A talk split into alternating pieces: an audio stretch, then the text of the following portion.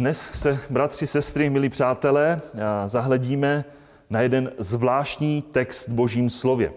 Jestli máte před sebou Boží slovo, já věřím, že ano, ve svých rukách, je důležité mít ve svých rukách Boží slovo, protože je důležité zkoumat, jestli vůbec to vždycky, co se káže, co se vyučuje, se stotožňuje s tím, co, co se říká, co je napsáno v Božím slově. Máme být berojský, máme zkoumat písma.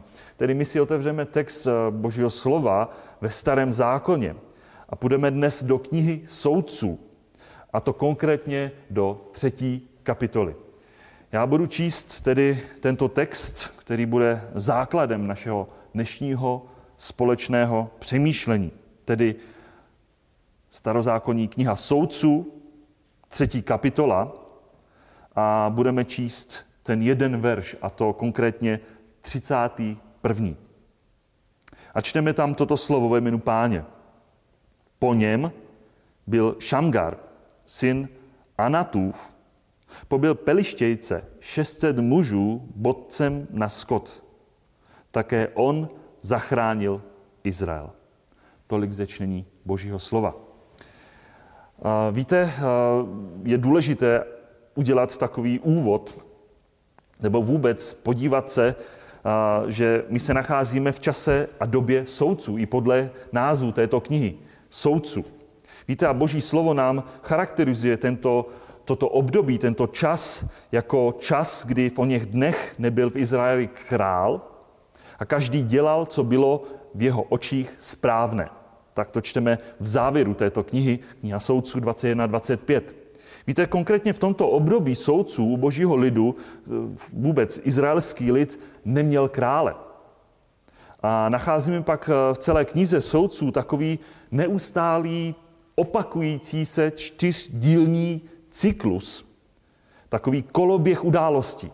Ta první věc, kterou vidíme v tom cyklu, je odpadnutí Izraele od Boha. Odpadnutí, ta první věc. Ta druhá věc, kterou vidíme v knize soudců, je boží trest spočívající v, té, v tom dovolení vojenské porážky a jejich podrobení si. Ta třetí věc, kterou vidíme, je, že, že lid se modlí. Modlitba Izraele, prosící lid za vysvobození právě z toho područí nepřátel.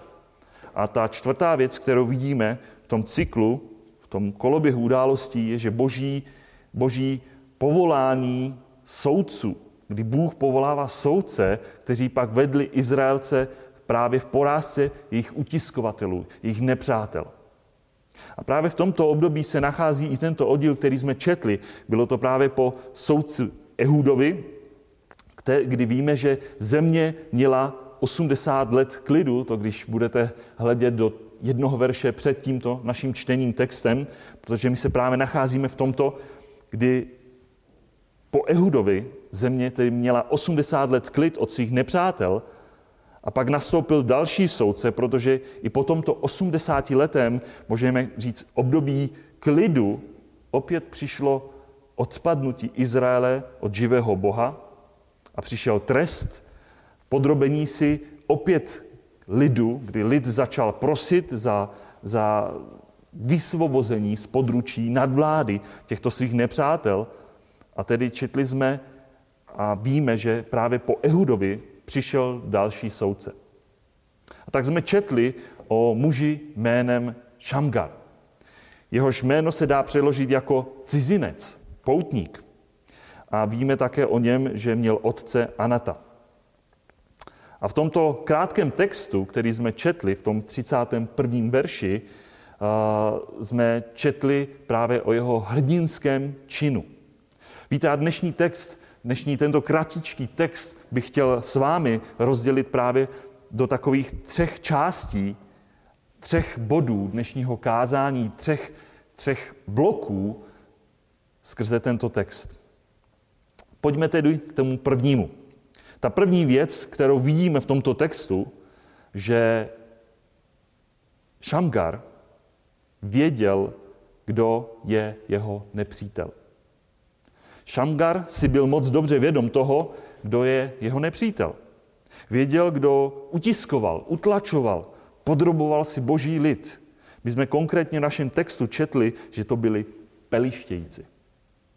Z předešlých textů knihy soudců, kdybychom od tohoto textu vůbec tu první, druhou, třetí kapitolu si přečetli, tak bychom se dočetli, že boží lid, izraelský národ, neutiskoval pouze, neutiskovali pouze pelištějci, například jenom pět pelištějských vladařů, kdybyste otevřeli třetí kapitolu, třetí verš, tak tam máme jasně napsáno, že to byly dokonce pět pelištějských vladařů, ale také čteme o tom, že to byli Kenánci, Sidonci, Chivejci, Moabci a další národy.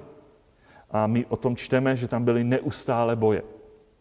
My pak samozřejmě v knize soudců také čteme, že to byl zvláštní boží záměr, že v zaslíbené zemi, eh, kterou jim hospodin zaslíbil, nechal tyto pohanské národy. A proč? Soudců 3. kapitola 4. verš. Zůstali, aby, byli skrze ně Izrael, aby byl skrze ně Izrael zkoušen, aby se prokázalo, budou-li poslouchat hospodinovi příkazy, které dal jejich otcům prostřednictvím Mojžíše. A právě tam se projevovalo a ukazovalo, jak moc byl Izrael poslušný hospodinu. Jestli to bylo z lásky k Bohu, jestli budou poslušní, anebo ne. Jestli ano nebo ne. Víte, a právě tam se jasně ukazovalo, že byli Bohu poslušní, ale hledali v podstatě hospodina pouze tehdy, když ho oni potřebovali. Jeho pomoc eh, vyhledávali pouze při vysvobození z područí svých nepřátel. Ale když měli opět klid, a někdy to byla kratší doba, někdy to byla delší doba, někdy to byla dokonce prošla jedna celá generace, třeba 80 let.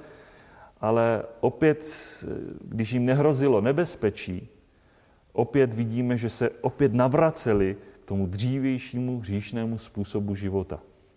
Odvraceli se od hospodina. Víte, jak je smutné, že tento způsob nacházíme žel v dnešní době, že lidé hledají Boha pouze tehdy, když jim, jak se lidově říká, teče do bod. A mnohdy Bohu lidé slíbí eh, mnohé věci, pomoci, kde hledají právě u hospodina, aby jim pomohl, slíbí mnohé věci, ale když jsou najednou vysvobození, opět se člověk navrací zpět do stejného stavu, ve kterém byl tedy k neposlušnosti. A tímto způsobem vlastně člověk pak potvrzuje své neznouzrození neobrácení, když jsou Bohu poslušní pouze v době té krize, ale jinak ne. Víte, vždyť Boží dítě je a má být poslušné nejenom, když, se mu, když je mu úzko, když je mu ouvej, jak se říká, ale i tehdy, když neprožívá žádný tlak. Naše poslušnost to není jenom pouze tehdy, když je nám úzko a když máme problémy. A tak eh, my jsme si ukázali, že Šamgar moc dobře věděl, kdo je jeho nepřítelem. Byli to tedy pelištějci, jak jsme četli, se kterými bojoval. A tak se obracím i na nás, bratři, sestry v Pánu Ježíši Kristu. Známe i my našeho nepřítele? Víme, kdo je naším nepřítelem?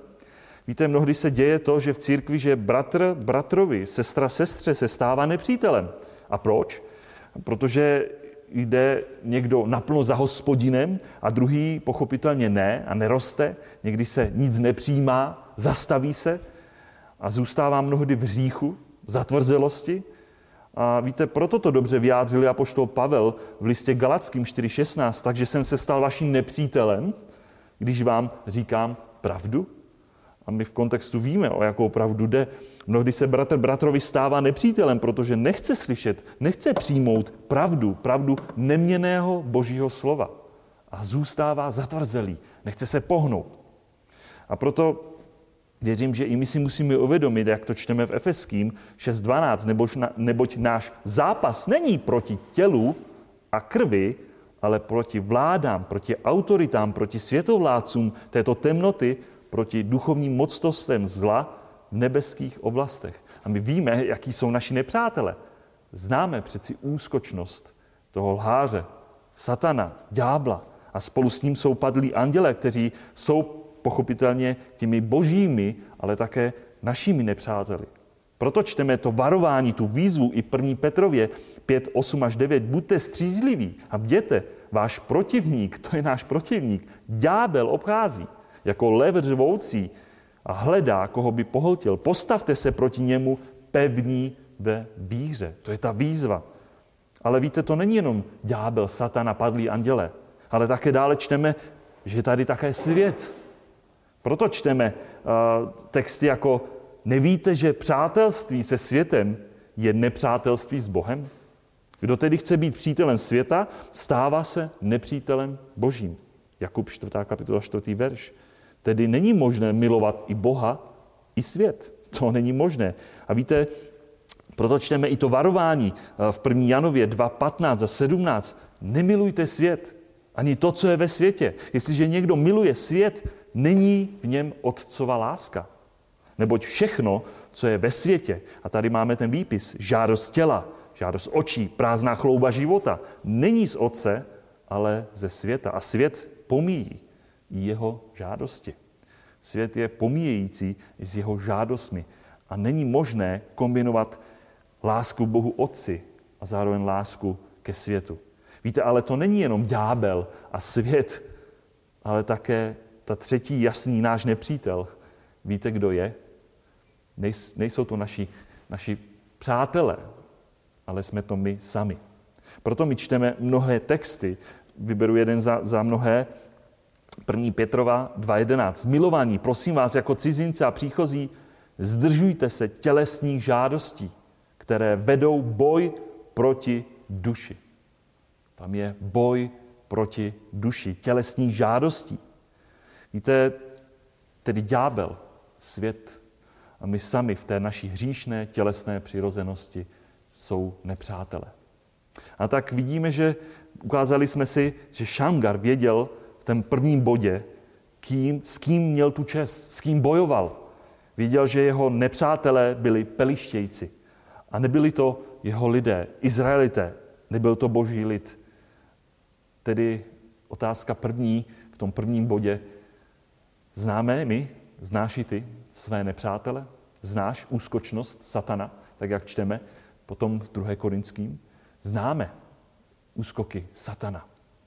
Ale pojďme k té druhé části, další části, kdy se zahledíme v tom, v tom našem textu, že Šamgar, a to druhá věc je, že bojoval s tím, co měl. Šangar bojoval s tím, co měl.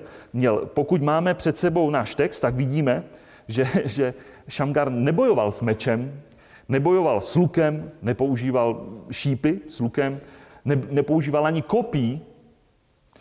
Toto byly běžné zbraně, které používali pro boj, eh, o kterých čteme v starozákonních textech. Dokonce to nebyl ani nějaký prak, jako například použil mladíčký David proti Goliášovi nebo Benjamínci, který také používali prak a dokonce byli tak schopní, že dokázali vrhat kameny všichni přesně stejně v jednom období. Ale Šamgar použil něco úplně jiného. Náš text říká, byl to bodec na skot. Šamgar tedy použil tento bodec na skot. Víte, a takový bodec na skot se používal právě, už z toho názvu je to jasné, na skot. Jednalo se o masivní hůl, jak jsem se dočetl v komentáři, dnes se asi nic podobného nepoužívá, nevím, neznám to. Jednalo se o masivní hůl, která byla přibližně 2,5 až 3 metry dlouhá, nějakých 15 cm široká, která měla na konci ostrý železný bodec, určený právě k pobízení nebo směřování volu, tedy bodec na skot. A na opačném konci byla plochá zakřívená čepel a ta se používala k čištění pluhu. Tedy nejspíš šlo o voly, které, které, kterými se oralo a na pohánění volů, aby se drželo v brázdě, nebo vůbec, aby to šlo správně a rovně. Tedy bodec na skot. Víte, toto nebyl běžný nástroj pro to, aby člověk s ním bojoval ale právě on ho přesto použil právě k boji proti svým nepřátelům. A tady v podstatě vidíme na tomto konkrétním příkladu, že Bůh si použil někoho nepatrného, někoho slabého, dokonce i když neměl žádnou zbraň, tu běžnou, která se používá pro boj. A přesto to Šangarovi nezabránilo k tomu, aby vstoupil do hospodinova boje s tím právě, co měl po ruce aby zápasila, aby, aby bojoval ty boje, ty hospodinové boje s tím, co měl po ruce. Tento muž Šamgar je dost podobný, víte, i Samsonovi. Některý jednou věci, jedné věci se podobá. Samson byl taky jeden z, z těch daných hospodinem soudců, když známe jeho způsob, jakým soudil. A, ale my o něm čteme, když si otevřeme soudců 15-16, tak v jedné věci byl podobný, který také použil jako zbraň něco netradičního. Jestli možná některý asi budete vědět, soudcům 15-16, abych nemluvil něco z patra. Tehdy Samson pravil oslí čelistí, hromadu, dvě hromady oslí čelistí, pobyl jsem tisíc mužů. A tady víme, že také vlastně to byli nepřátelé pelištějci a u Samsona to byla oslí čelist. Opět netradiční zbraň. Vůbec kdo by použil něco podobného na nepřátele. A tak u Samsona to byla oslí čelist a u Šamgara to byl bodec na skot. Víte, apoštol Pavel volal a vyzýval mladého Timotea, bojuj dobrý boj víry. Chop se věčného života, k němu si byl povolán a pro něj si učinil dobré vyznání před mnoha svědky. Možná si dnes někdo řekne, ale já nemám nic, s čím bych bojoval ten dobrý boj víry. Já v podstatě nemám žádný nástroj, abych mohl bojovat, abych mohl vítězit. Víte, ale co má každé boží dítě? Co má v Kristu, jestliže je? Vždyť my víme, že Bůh Otec spolu s ním nám daroval všechno. My to čteme v listu Římanům 8.32, té druhé části. Jak by nám spolu s ním nedaroval všechno? A další text, který nás pozbuzuje, požehnaný Bůh a Otec našeho Pána Ježíše Krista, který nám požehnal veškerým duchovním požehnáním v nebeských věcech v Kristu. Efeským 1.3. A nebo další text, 2. Petrova, první kapitola, třetí verš. Jeho božská moc nám darovala všechno, čeho je třeba k životu a k zbožnosti skrze poznání toho, který nás povolal vlastní slávou a mocí. A opět ještě jeden text, 1. Korinským 1.5, neboť v něm jste byli ve všem obohaceni, v každém slovu i v každém poznání. A proč? Abychom mohli vítězit. Jestli se domníváš, že nemáš nic na to, abys mohl bojovat ten duchovní boj, právě v samotném Pánu Ježíši Kristu máš vše, co potřebuješ, aby si vítězil, aby si zvítězil. Proto my jako boží děti máme spolu, pochopitelně máme mít plnou boží zbroj. Máme být v ní, jak to čteme potom v listu Efeským, ve šesté kapitole. Dokonce máme také ne prázdné ruce, ale všimněte si, tam na závěr potom v tom rozpisu čteme v závěru, také máme meč ducha, jímž je boží slovo. A skrze něj máme sílu, boží sílu, moudrost bořit každé vymýšlení, výmysly, vše, co se pozne, pozvedá proti poznání samotného Pána Ježíše Kristu. Proto to čteme i 2. Korinským 10, 3 až 5. Ačkoliv žijeme v těle, nebojujeme podle těla. Zbraně našeho boje nejsou tělesné, ale mají od Boha sílu bořit opevnění. Boříme rozumováním a každou povýšenost, která se pozvedá proti poznání Boha. Uvádíme do zajetí každou myšlenku, aby byla poslušná Krista. To znamená, že neuhýbáme ani napravo, ani nalevo, ale jsme v naprosto jasném božím slově, které je jasné. V této souvislosti je zajímavé také přečíst, když vidíme Šamgara, který používá bodec, kazatel 12. kapitola, 11. verš, tak tam čteme zvláštní slovo, že slova moudrých jsou jako bodce a jako hřebíky zatlučené sběrateli. Byla vydána jedním pastýřem. Ještě jednou to přečtu. Kazatel 12.11. Slova moudrých jsou jako bodce. Vidíte, slova moudrých jsou jako bodce a Šamgar použil také bodec. Není to odkaz na moudré slovo Boží, které je tou jedinou svrchovanou moudrostí, které nám bylo dáno skrze jednoho pastýře, Pána Ježíše Krista. A víte, v kontextu Nového zákona můžeme pak říct, že ten, kdo má Boží slovo, kdo ho přijal, kdo ho žije, kdo se mu poddává, kdo ho pak také říká, může dříve vůbec drtivě porazit všechny své nepřátele. Jak to vidíme nakonec i u samotného Pána Ježíše Krista. Jestli si vzpomínáte na tom příkladu, kdy byl pokoušen samotným satanem na poušti, co použil Pán Ježíš Kristus? Boží slovo. Boží slovo, které, které mu bylo tím právě tím mečem, který, který ho vysvobozovalo a chránilo. A tak vidíme, že Šamgar použil netradiční nástroj přesto mu to nebránilo, aby šel do těch zbojů a zápasů. A tím se dostáváme k posledním bodu našeho dnešního společného přemýšlení nad tímto textem, že Šamgarovi Bůh mu dal milost k vítězství. To je poslední bod. Bůh mu dal milost k vítězství. Jestli znal v té první věci svého nepřítele, také bojoval s tím, co měl, tak vidíme v té třetí věci, že Bůh mu dal milost k vítězství. Četli jsme právě našem textu, že to byl boj, kdy pobyl 600 mužů, 600 pelištějců, můžeme říct 600 nepřátel Izraele. A četli jsme také, že on zachránil Izrael. Šangar nebyl jediným ze zachránců, vysvoboditelů Izraele, že by je jediný vysvobodil právě z područí nadvlády v těch, této době soudců. Víte, tato záchrana nebyla pouze pro něj, že by sám sebe zachránil pro sebe, aby se vysvobodil z područí těchto lidí. Ale tady čteme jeho záchrana, vůbec to, co učinil, mělo dosah a vliv na celý Izrael. Proto jsme četli, že on zachránil Izrael. Víte, my nevíme, a protože to písmo neříká, ale je dost pravděpodobné, že nepobil všechny pelice, pelištějce v jeden den a všechny najednou. I když Bůh může učinit pochopitelně cokoliv, že by se na jednoho člověka vrhlo 600 pelištějců, 600 mužů a on by je v jeden den klidně zabil, zdolal. Já věřím, že i to je samozřejmě před Bohem možné, ale nejspíše ten počet byl celkový počet všech pobytých mužů, nepřátel v tom větším, delším procesu pokračujících bojů.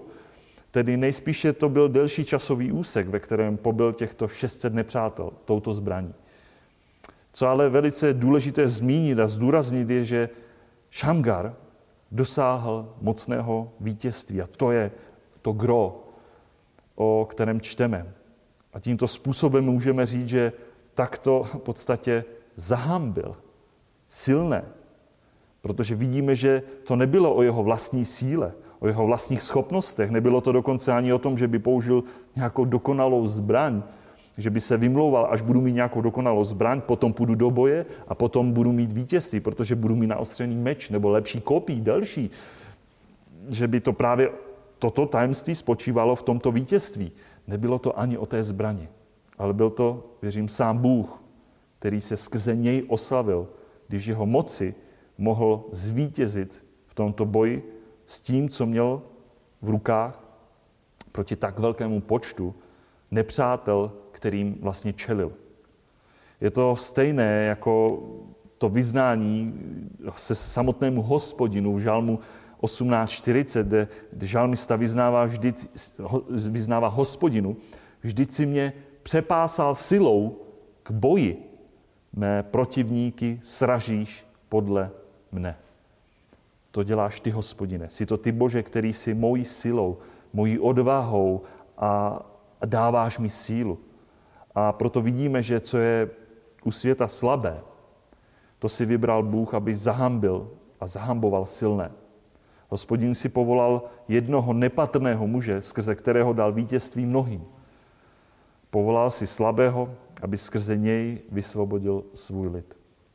A přesto všechno to určitě nebylo vítězství, které by izraelský lid, a to si musíme jasně ukázat, že by navrátilo celé a naplno k Bohu, k tomu, aby opustili své křivolaké cesty, aby šli přímou stezkou k němu. My proto čteme i, když si otevřeme knihu soudců, páté kapitole, a budu číst ten šestý a sedmý verš, kdy tam čteme o tom, že přišla další, další soudce, tak tam čteme právě, když zpívala Debora tu svoji píseň, tak se navrací v tom pohledu do toho období, jak to bylo ve dnech Šamgara, syna Anatova, ve dnech Jaeli, spustly stezky tam čteme a poutníci na pěšinách chodili stezkami křivolakými. Vymizeli venkované v Izraeli. Vymizeli až do chvíle, když jsem postala já, Debora, když jsem postala matka v Izraeli. A pak vidíme dále, že musel přijít zase i po samotným soudci, vůbec eh, prorokyni Deboře, tak musel přijít další soudce, který zase Gedeon odvrátil lid od jejich hříšních cest a zase přišel další a přišel další. Ale jak je to tedy konkrétně s námi? Víte, v podstatě je to naprosto stejné i v životě každého z nás, nouzrozeného dítěte. Ani my po obrácení, když jsme obdrželi milost Pánu Ježíši Krista a uvěřili jsme, nepřestali jsme v bojích. V těch duchovních bojích. Naopak, právě tehdy, kdy, to, kdy jsme se odevzdali plně Pánu Ježíši Kristu, tehdy to začalo. Protože právě od té chvíle, když člověk neslouží satanu, nemiluje svět a denně umírá pochopitelně sám sobě. Je k tomu volán, veden. Víte, proto jediný způsob, jak můžeme vítězit jako boží děti, je pouze být a zůstávat ve víře v Pánu Ježíši Kristu. Plné boží zbroji. Proto je tam ta výzva, vezměte na sebe celou boží zbroj, abyste se mohli v den zlý zepřít, všechno vykonat, zůstat stát. Stůjte tedy opásaní na bedrech pravdou, oblečení v panci spravedlnosti, nohy obuté sprav, eh, připravení, nohy obuté v připravenosti službě Evangelia pokoje. K tomu ve všem mějte štít víry, jimž byste mohli uhasit všechny hořící šípy toho zlého. A vezměte přilbu záchrany a meč ducha, jimž je boží slovo, jak jsem mu říkal. A je to tak, podejte si tedy Bohu. Postavte se proti ďáblu a uteče od vás, přiblížte se k Bohu a přiblíží se k nám. Přiblíží se k vám. Jakub 4. kapitola. Podat se Bohu, i to je možné pouze v Pánu Ježíši Kristu. Nebo vše, co se narodilo z Boha, to přemáhá svět. A to je to vítězství, které přemohlo svět, naše víra. Kdo je ten, který přemáhá svět, neli ten, kdo věří, že Ježíš je Boží syn, jak to čteme 1. Janově 5, 4. a 5. verš. Opět znám, ukazuje to být a zůstávat ve víře v Pánu Ježíši Kristu. Proto čteme ty zápasy, ukázali jsme si proti ďáblu, proti světu. A teď čteme a přečtu to, jak to vypadá ten boj a vítězství s námi samotnými. Proto čteme to pozbuzení a upevnění. Koloským třetí kapitola od pátého verše. Umrtvěte tedy své údy, které jsou na zemi, smilstvo, nečistotu, vášen, zlou žádost, lakomství, které je modloslužbou. Pro tyto věci přichází boží hněv na syny neposlušnosti. Vy jste tak kdysi jednali, když jste v nich žili, ale nyní odložte to všechno, hněv, vztek, špatnost, rouhání, nemístné řeči ze svých úst. Nelžete jední druhým, když jste svlékli toho starého člověka z jeho skutky a oblékli toho nového, který se obnovuje pravému poznání podle obrazu toho, který ho stvořil. Víte, a obléknout toho nového člověka je v podstatě být v samotném Pánu Ježíši Kristu, být znovu zrozen, být celé ve víře v Pánu Ježíši Kristu, být veden Duchem Svatým. To je ta jediná možnost tohoto vítězství. A víte, nebylo a dodnes to tak nefunguje, že na začátku jsme vyhráli nějaký ve své síle tento boj od obrácení. Přesto musíme bojovat ve víře o čistotu a svatost. Víte, je to realita a to je potřeba říct, že Bůh Pánu Ježíši Kristu nám již dal sobě toto vítězství. Jsme v něm a skrze něj můžeme říct, máme to vítězství, jsme svatí, máme víru v něj, tu jistotu věčného života, protože to není o nás, o našich schopnostech, ale je to celé a plně o Pánu Ježíši Kristu, o jeho milosti.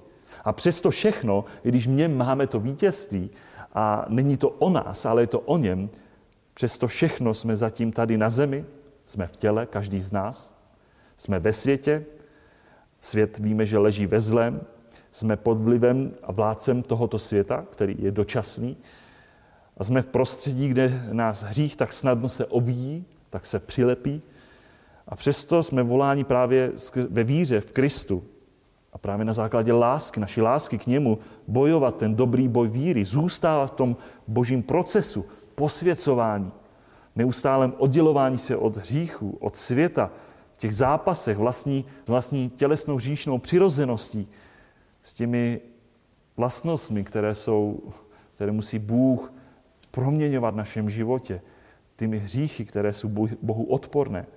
Proto nás Bůh skrze své slovo vede k tomu neustálému proměňování naší mysli, podávání se, aby jsme byli víc a víc podobní Pánu Ježíši Kristu. Proto my můžeme z boží milosti naplno jít, věřím, celé za hospodinu s vědomím, že naše vítězství je již samotném Pánu Ježíši Kristu, našem Pánu. A přesto jsme vedeni na základě lásky k němu bojovat ty boje, hospodinový zápasy, které máme před sebou a potvrzovat naši poslušnosti skrze naší lásky k němu. Ne, abychom si něco zasloužili, ale jako výsledek toho, že už máme v něm toto vítězství. Ale pochopitelně tady nejde o to bojovat ty boje ve vlastní síle. Ne ve vlastní moudrosti, ale v té boží. Vždyť bojujeme s tím, co, koho nám Bůh dal. Tedy víme, že ne mocí ani silou, ale mým duchem, pravý hospodin zástupů, jak to čteme ve starém zákoně Zacharia 4.6. Tedy máme Boží slovo, máme vedení Ducha Svatého. Jsme ve víře v Pánu Ježíši Kristu, který nás vede a povede až do konce k vítězství, které nám bylo dáno v něm. A proto můžeme vyznat spolu s apoštolem Pavlem, jak to čteme v listu Filipským 1.6. Jsem si jist právě tím, že ten, který ve vás, a to nebyl člověk, začal dobré dílo, dovede je až do dne Krista Ježíše. A tak s pohledem, jsme v závěru, s pohledem na tohoto muže Šangara vidíme i my jediného takového příklad jeho života, který Bůh si použil v jeho slabosti právě tímto způsobem, že vysvobodil izraelský lid. A tak já bych chtěl závěr náš pohled soustředit na jiného muže než na Šangara máme vidět i my právě skrze tento obraz tohoto muže, dívat se na samotného Pána Ježíše Krista, jediného dokonalého, který nás vysvobodil z rukou našich nepřátel a který nás také zachránil a vysvobodil z rukou božího nepřítele, božích nepřátel. Víte, a my víme, že ani sám Pán Ježíš Kristus, když hledíme na jeho dílo, záchrany. Víte, Pán Ježíš Kristus také to neučinil mečem, kopím, lukem, bodcem a dokonce ani bodcem na, skot. A dokonce to nebylo ani tím, že by za nás zaplatil zlato nebo stříbro, ale bylo to právě skrze jeho přesvatou, přezácnou, předrahou krev, kterou vylil za ty své.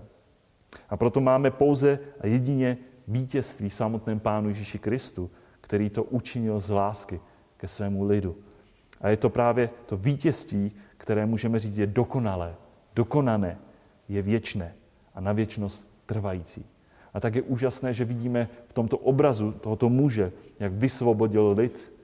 Můžeme se dívat na samotného Pána Ježíše Krista, který si vykoupil svůj lid, aby byli horliví v těch dobrých skutcích, které sám připravil pro ně. A tak dokazovali to, jedno, to jednoduché následování a potvrzovali následování Pána Ježíše Krista a že se tím víc podobají jemu samotnému.